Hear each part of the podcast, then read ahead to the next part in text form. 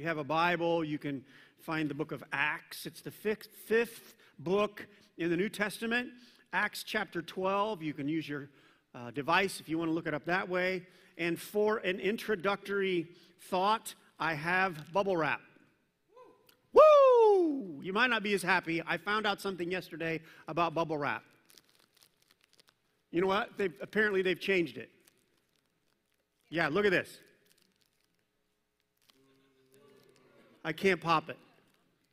Somehow they have created a technology that when I do this, it just squeezes the air into the other. Did you know this? Is this not tragic? How many of you like are not going to get through your day now because I told somebody uh, earlier this morning, and I just began. I said, "Look, they've changed bubble wrap so that you can't pop it." And her face went, "What?" And then she told me the story about how they, she and a friend were having a difficult day, something, and they'd spread out bubble wrap and run across the bubble wrap, and it made everything better. Look at that, you guys. The world's coming to an end. Bubble wrap crisis.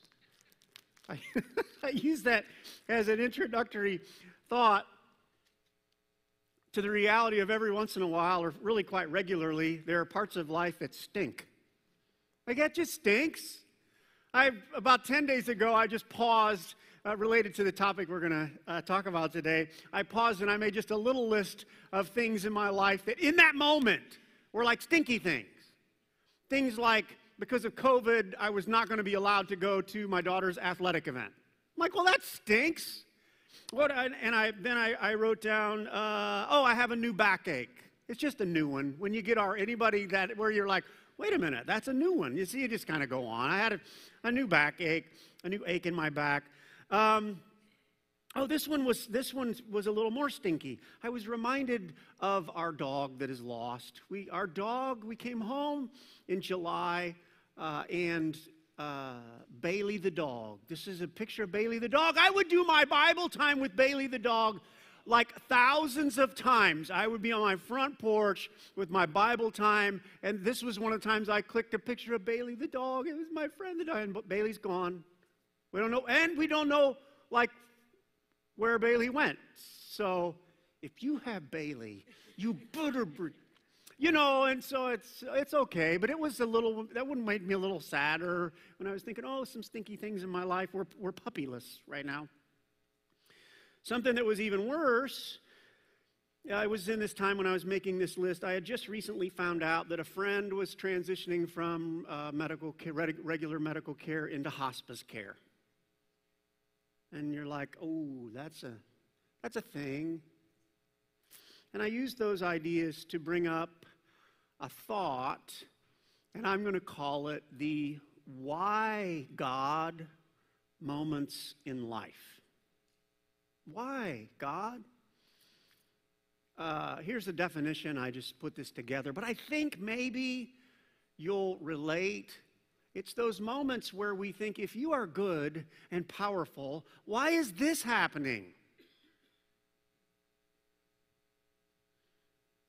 A major one in the last year or so was when my mom was dying and, uh, and on hospice care, and they said she'll be passing away in the next two days. You know, like five days later, six days later, as mom was struggling to breathe, there were at least a number of times where I'm like, come on, God why is this how you know we i all we knew what was going to happen. She was going to pass pass away. She was going to transition. But can we just like how what's up with this? Can we why god? Let's do this i think most of us have those moments if you've not had one you probably will when life gets really hard just so you know the bible includes them uh, writers write about why God moments, we might call them that. In Psalm 10:1, why, Lord, do you stand far off? Why do you hide yourself in times of trouble? That person's in a difficult challenge. The next comes from Psalm 42. This guy's having a bad day. My tears have been my food day and night while people say to me all day long, Where is your God? And have you ever wanted to say back in that kind of a situation, I don't know where he is right now? Even Jesus had a why, Lord, why, Father moment on the cross. Some of you'll remember this. He's on the cross, dying for the sins of the world. By the way, he's right in the middle of the Father's will. And he says about it says about three in the afternoon, Jesus cried in a loud voice, Eli, Eli, lama sabachthani, which means, My God, my God, why have you forsaken me? To hold those thoughts, we are kicking off a series called Asking for a Friend. And we're going to try to address some of the more difficult questions that a lot of us have that are connected to a, uh, a spiritual life. Difficult questions about God or how life works and, and those things. Uh, and just a side note, we're offering a book with this series called If You Could Ask God One Question. And I think this is going to be a good read. Uh, some of the, the things that the book addresses here's some questions. If you're really there, God, why don't you prove it?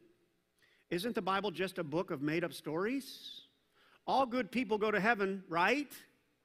If you're a God of love, why send anyone to hell? If Jesus was really was your son, how come he got killed? It's just really good thing. So you may want to check that out. I was just told before this service started we may be running out, but we'll order more. And so these are available at the Resource Center, both locations. Probably worth a read. Today, um, I hope to bring some help into those why God moments. Just a side note, we did a survey uh, uh, end of July, beginning of August, to try to figure out what questions are people asking. And this was the largest theme in all of the, uh, in all of the survey. These, this is an example of some of the questions that people asked. Why do bad things happen to good people? How about the specificity of that? Is that a word or did I just make that up that? Specificity. Is that a word? Is that a word? I like it all of a sudden. Is that a real word? Oh, forget it. We'll go on. Look at, look at this. How can God be real if He let me lose my mom to suicide? That's real life, isn't it? Or the next one, why did my baby die? Those are hard questions. I'll be up front. Um, boy, I wish I could answer all those perfectly. Not going to happen. Um, not in a 30 minute talk or a 30 day talk because there are some things that we just don't know all of the specifics about. There's an important verse in Isaiah 55 that says, As the heavens are higher than the earth, so are my ways, this is the Lord talking, my ways higher than your ways, and my thoughts than your thoughts. There are some things about God we will never know perfectly. But, and so, so even as we do this talk today, some of the things that we're going to talk about will not take necessarily the pain away from why did my child die. Does that make sense? Like, uh, how, there's nothing that we can say that'll fix all of the pain of those things. But I would tell you there are some things that we can know about God that can help us in the midst of those painful situations. And so that's the goal today. Acts chapter 12. Here's the background it's early church time, and uh, Jesus Christ has come. He's died on the cross. He's risen from the grave, and now he is empowered the church, people, individuals, to be like him and share the good news of Christ. There's opposition to that, and so some of the people that are in charge are beginning to persecute some of the apostles and teachers in the church. Um,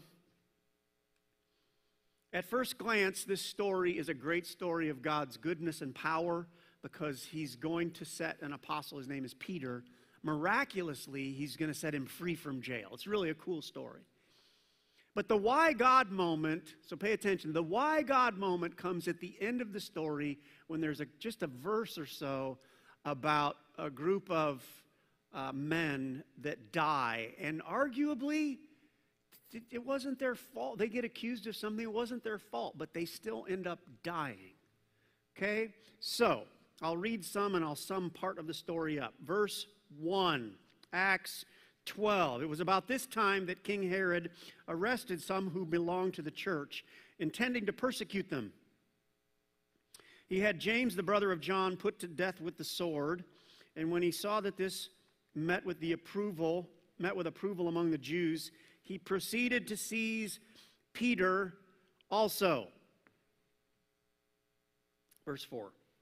After arresting him, he put him in prison, handing him over to be guarded by four squads of four soldiers each. I did some really complicated math. That's 16 soldiers. Got a calculator out, figured that out for you, and that'll be important toward the end of the story. To verse 5, Herod intended to bring out for, okay, so then Herod intended to bring him out for public trial. Verse 5 So Peter was kept in prison. Sorry, I want to highlight something. So Peter was kept in prison, but the church was earnestly praying to God for him. Now, let me sum up like 10 verses here. God sends an angel to Peter in jail to set him free from this, you know, prison difficult situation. And it's kind of a spooky and miraculous story. Take some time to read it. Angel comes and wakes up Peter. Peter's all chained up, but as soon as he stands up, like the chains fall off of his arms and his legs. And then he quasi invisible, something happens so that he just goes walking with the angel, just walking through the jail, but no one in the jail sees him walking out of the jail. Now that'd be something. And then he gets to one gate on the way out of the jail, and the gate just like just nobody even has to open the gate. It just it makes that sound. It doesn't do that. And so then he walks out, and it's so kind of spooky, miraculous, weird that Peter himself actually, in the experience, is wondering is this a dream or is this real? Is this like so? But then he gets outside of the jail and it's like, it's, this is a real thing. And so then he goes to where the church has been praying and there's a little bit of a celebration. Yay, it's all that kind of thing, right? Isn't that a cool story? You should read it. Well, let's read the end of the story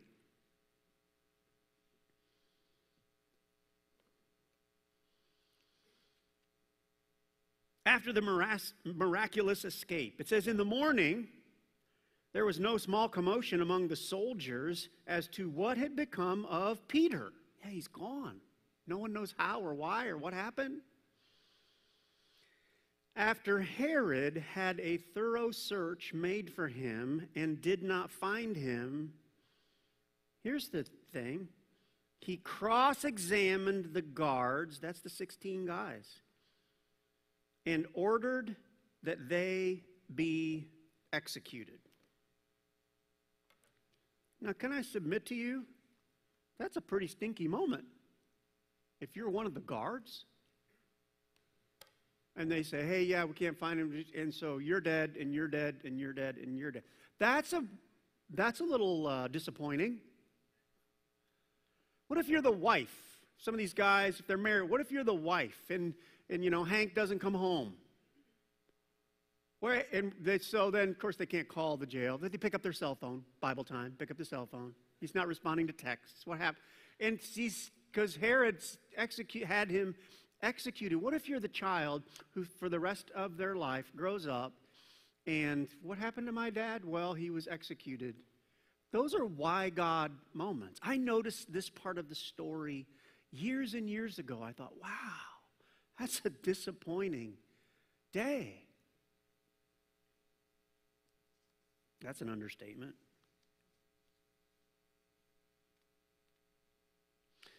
The question that we're addressing today is why did God let this happen? And I want to explore two principles or ideas that I see in the text that will help us the next time we have one of those why God moments. And I've already said it, but I'll say it again. These things will not necessarily fix the pain of the moments, but I think it'll help carry us through. And so I've got two ideas I see in the text. Let's pray, and I'll uh, move ahead. Father, I pray for people that have had these moments in the past. I pray for people that right now, I know there's uh, one situation in our church where uh, a woman's husband just died uh, a handful of days ago, heart attack. That's rough. Gosh, that's such an understatement just to say that's rough. There's also those of us, we're going to face moments like this in the future. And will you somehow set the stage for us maybe not feeling the pain, but making it through? Talk to us, I pray, in Jesus' name. Amen. I've got two ideas that'll help us better understand tragedy. And so the first idea, if you want to write it down, is tragedy is better understood by acknowledging God's bigger picture. If you want to write something down, you just write big picture, the bigger picture, God's bigger picture. And I would submit to you, apparently, the bigger picture, what God is driven by in this text, is more the story of Peter than the discomfort and tragedy of the guards. If you just look at it by number of verses, there's like 15 verses on the story of Peter. And the poor guards get a sentence at the end, right? He cross examined the guards and ordered that they be executed. Now, I don't want to say that God doesn't care about the guards. If you take a good, healthy read of the Bible, you'll know Matthew 10 29 says, Are not two sparrows sold for a penny? Yet not one of them will fall to the ground outside of your Father's care. So, just to wrap this up, does God care about the guards? Say yes. I mean, He does. There's evidence all through this. Yes, He does. So, here's the hard part. Apparently, God is prioritizing the Peter narrative over this, the guard's story. Now, what I want to do, that sounds harsh, doesn't it? If you're one of the guards. But what I want to do is try to give you a little bit of rationale why God is or might be doing this. Historical context here God is in the midst of embarking on this major plan to save the world. Does Everybody say world, right? World. Try it again because that was really average here. World. World. Right? For God so loved the world. Big, that's a big picture. That's what's on his heart. That's why Jesus came, die on the cross. Why? What's the big picture? We got a world that's a mess. That's billions of people that are a mess, right? So the answer is Jesus.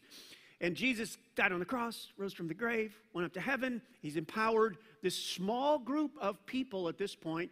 Peter is one of the apostles that is going to be significant in the, the, the playing out of propagating the gospel through the whole world.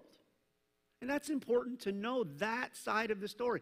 Ten chapters earlier, Peter, the guy who's getting saved from the prison situation, preaches the very first Christian message outside of the messages that Jesus preached. First person to be bold enough to stand up and clarify what Jesus was about. If, you look in Acts chapter 2, it says, Those who accepted his message. Whose message? That's Peter. He's the one who stood up and preached in the midst of some confusion. Were baptized, and 3,000 were added to their number that day. Peter's pretty important in this. And by the way, if you would follow Peter's family tree from back 2,000 years ago of all of the countless people that would be saved, changed in this life, and saved, protected, uh, forgiven for all eternity, Bill, I think, if you could do the family tree thing, It might be billions of people because of what Peter is going to do, what he, what he did do, and what he's going to do in the next 10, 15, 20, 30, 40 years of his life. That's one idea on big picture why God is doing what he did, knowing that Herod would kill these guards. Here's the idea, you can write it down. God often prioritizes his master plan over an individual's collateral damage.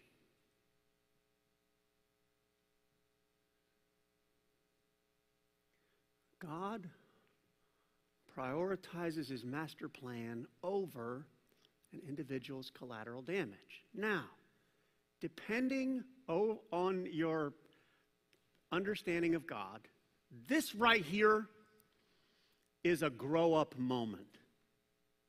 Because this teaches us that we are not the center of the world, God's world, His plan. We're a part, and He cares. This kind of pushes against the pop culture theology of God's just, He's like my good shepherd. He just my, He just hovers around me. He's like the best grandma ever who just says, you know, whatever you want, sugar because you're the all in all. And just some of us have been told that too much, and it makes it hard for us to follow a God who, by the way, doesn't just care about us, he cares about the whole world. Is this a lot of fun yet so far? You're not the center of the universe. Did you know that? I know, I'm so sorry. Some people, are, they're going to get up, they're just clicked off online. They're like, that's not right. I am the center. M- Mama told me I was. Mama was wrong. And here's the challenge with some of that thinking. We got to grow up in that. Because if you live very long in life, you'll realize apparently not. Apparently, I'm not the center of the universe because it is sure not submitting so that I feel warm and fuzzy all the time. It's just, it's the way it works. So you might as well get ahead of the learning curve so that when life is not warm and fuzzy, then we can figure, well, it's okay. God is still in control. I'm not going to run from God because this is part of the deal every once in a while.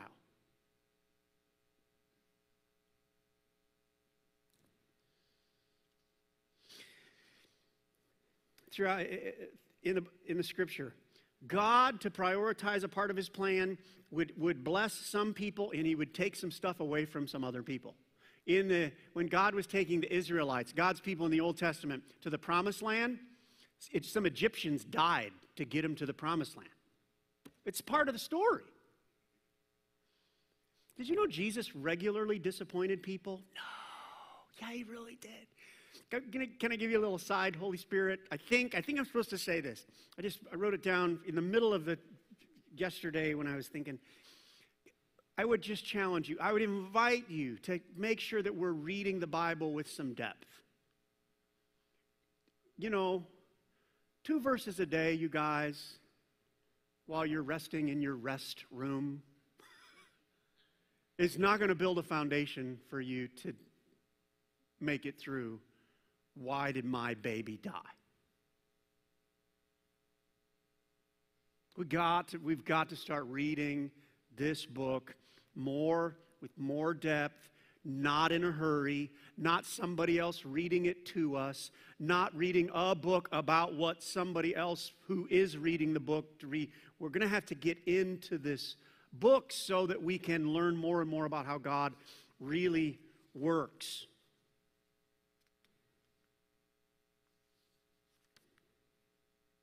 Jesus, every so often, disappointed people. In Mark chapter 1, Jesus just started his public ministry of miracles. Um, he had just done an evening of miracles. He's just embarking on, like, healing all kinds of people. And so, so that would have been an amazing gathering of people getting healed on, let's say, Tuesday night. And so Tuesday night, it's, I don't know whether it's Tuesday, but all this stuff happens. And so, of course, the result of that is people begin to hear there's a miracle guy in town. The next morning, Jesus gets up early, goes out to pray, and the disciples are looking for him because everybody from town is coming. They're all gathering because everybody who's got a sickness or a problem is like showing up the next day. And here's what it says The disciples said to Jesus, Everyone is looking for you. And Jesus replied, Let us go somewhere else. What? What do you mean, let us go somewhere else? And he also clarifies, so I can preach there also. That is why I have come, not just for here, but bigger picture. Can you imagine if you're the mom who brings the daughter who's 13 years old and has been having daily seizures her whole life? And when you get there in the morning and then somebody says, Yeah, he went on to the next city, that's a bad day.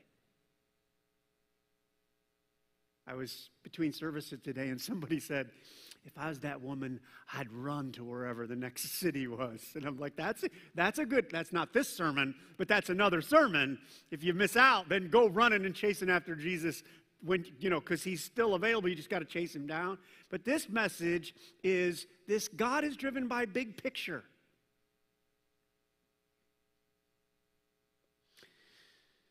Now, just so you know, this idea of God being driven to save the world and, and this big picture mentality really is helpful and it helps us get beyond those little stinky moments where we're frustrated that God has not made my life easier.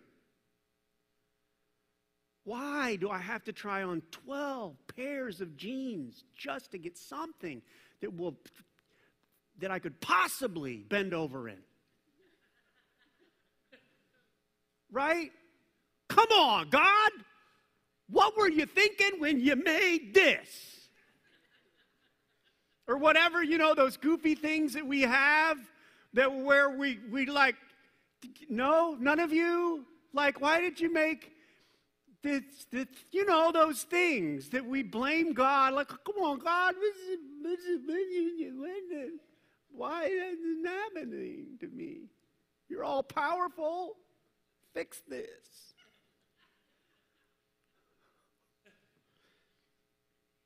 And it helps to know God is more concerned about the big picture. And even when we're talking about really, really, really painful, important things, it's helpful for me when my mom is gasping for air and I'm watching her die and holding her hand. It's good for me to know during those three days, God has a bigger picture plan. Her transition is going to happen. And because she knows Jesus, she's going to be in heaven. Those big, big, big picture things help us get through those moments. 2 Corinthians 12 8. Paul had a physical ailment. No one knows exactly what it was, but it must have been a, a pain. He calls it the, a thorn in the flesh. Whether that was a physical illness, a, a spiritual tormenting, something. But Paul says, by the way, Paul's a big deal. And he says, Three times I pleaded with the Lord to take it away from me. But he said to me, My grace is sufficient for you. In other words, no. But, big, but we're going on. So let's bring this into the room. How aware am I of the bigger picture? It's a good question. Stay aware of the big picture. And can I give you an example of, of a young lady in the church who inspired me with her big picture thinking? Up on the screen, there's a picture of London. I think we have a picture of her. There she is. She got baptized, I think this last, would have been maybe two, summer, I think two summers ago. She wrote me a letter. Now, some of you have never seen a letter before. Like, you take a pencil and you write words out on it. There's no keyboard involved. You actually write like this. And so she wrote me this letter. Uh, this was in August of this year. And she says, I'm Lon- Dear Pastor Mark, I'm London. I'm 12, but almost 13. Remember that when you used to like, hey, I'm almost 13? Okay. I wanted to write this letter to thank you for helping me grow my faith in God. Since we came to Vineyard, I got baptized and my faith has grown. Now, don't get me wrong, I still have times when I get confused why bad things happen. For example, today I found out that I was tested positive for COVID. And I'm confused why I got positive because I prayed and prayed that my family and I would stay safe. So I don't know why I still got tested positive. Now, listen to this though. But I also know that this is a blessing that we found out because tomorrow we were supposed to see family that is at high risk. You see the bigger picture that she sees there? I also know that I need to stay positive and know that God has a plan and everything happens for a reason. See, that's a 12 year old with some big picture thinking. How about us? Big picture thinking.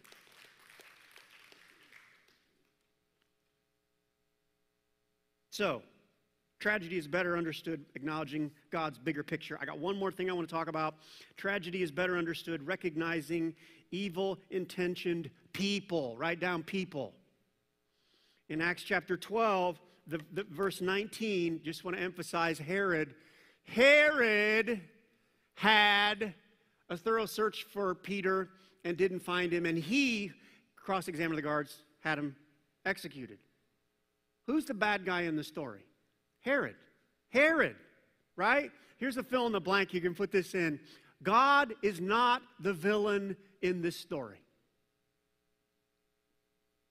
God is not the villain in this story. It's Herod who killed the 16 soldiers. I wonder how many times God gets wrongly accused for stuff that he is not the mean guy. Listen, God did not get that driver drunk before he had that accident and killed that family. Can I just clarify that?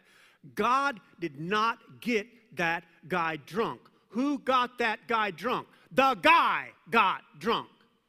I'm going to go on a tangent. I can feel it. Oh gosh. We're living in a culture that is diminishing the capacity of human beings to be evil and stupid and hurtful. Oh, the dude got drunk. And we also cannot blame that on, well, he has a disease. God did not give him a disease. God didn't make him have the drink. There is a, there's a huge, I'm going on a tangent today. There is a huge missing piece, piece culturally of our own personal responsibility. When I hurt people, that's me hurting people. That's not God hurting people. And I cannot quickly go, oh, well, that's, I'm just, I have a tendency to hurt people. Shut up and repent and quit that and run to Jesus and say, God, help me not hurt people. There's this, this thing going on culturally that's all messed up. God is not causing pain. God's the Redeemer. He's the Savior. He's trying to intervene in the midst of the pain. Herod is the dirtbag in the story, not God. God did not get that drunk driver drunk. God does not provoke people to be bullies. God did not give my mother Parkinson's disease. That's not, God did not do that. Or my friend, cancer. Or make your boss a booger on Tuesday. God didn't do that. The boss did that all by himself. And also maybe had some help from the devil. And when you're a jerk on Friday, God's not making you do that. God's not the bad guy. One of the great traps, plans of the enemy is for us to begin to blame God, to think God is evil. God is not evil. There's an evil one who's trying to promote this idea of an evil God who does not care and who does not know what he's doing, and that is wrong.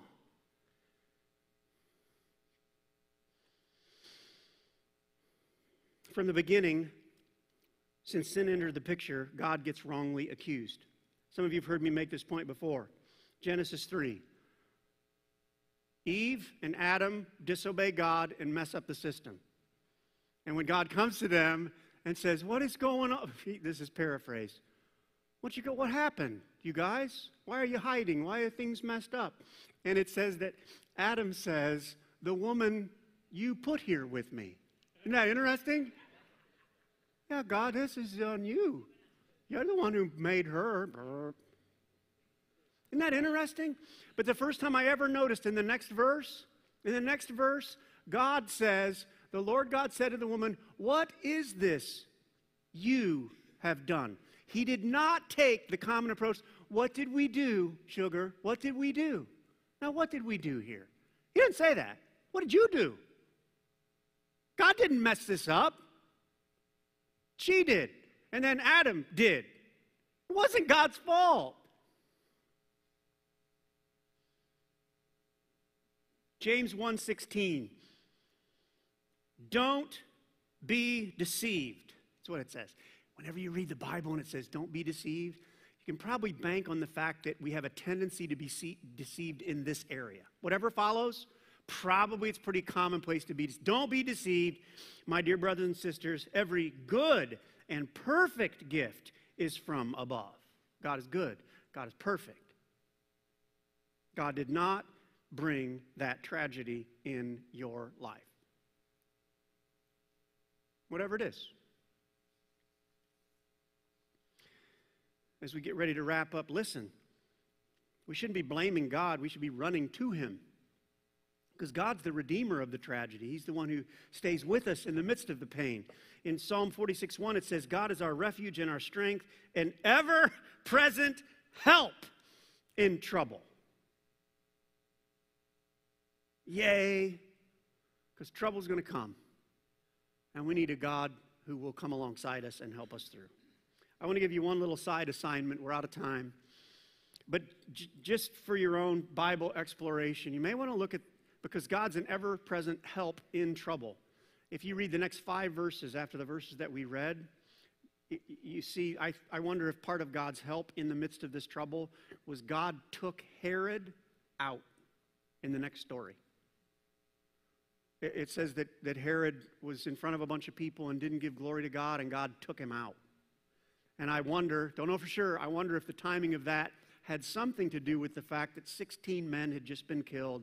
There's, there's a number of women probably going, God, what, what are you doing here? And kids, and I wonder if God didn't say, that guy's, that guy's gone.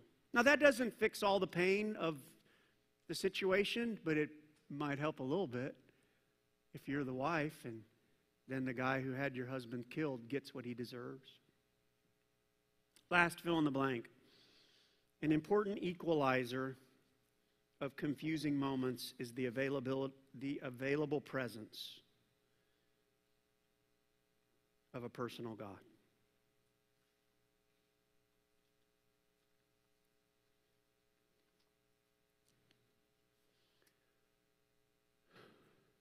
Why don't you stand and we're going to pray.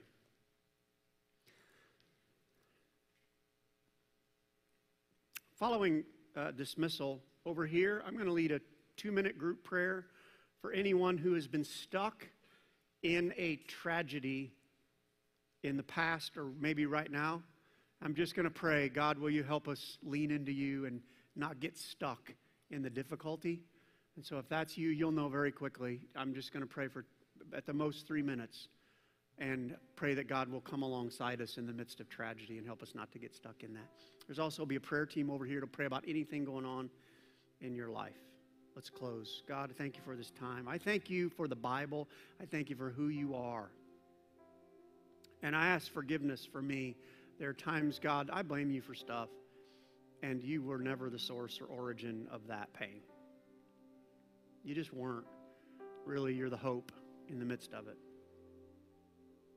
I pray a blessing on the prayer team as they serve folks. And I do pray that these principles will stick in our minds and in our souls. Stick, stick, stick, stick in there so that it will help us navigate the difficulties of life. In Jesus' name.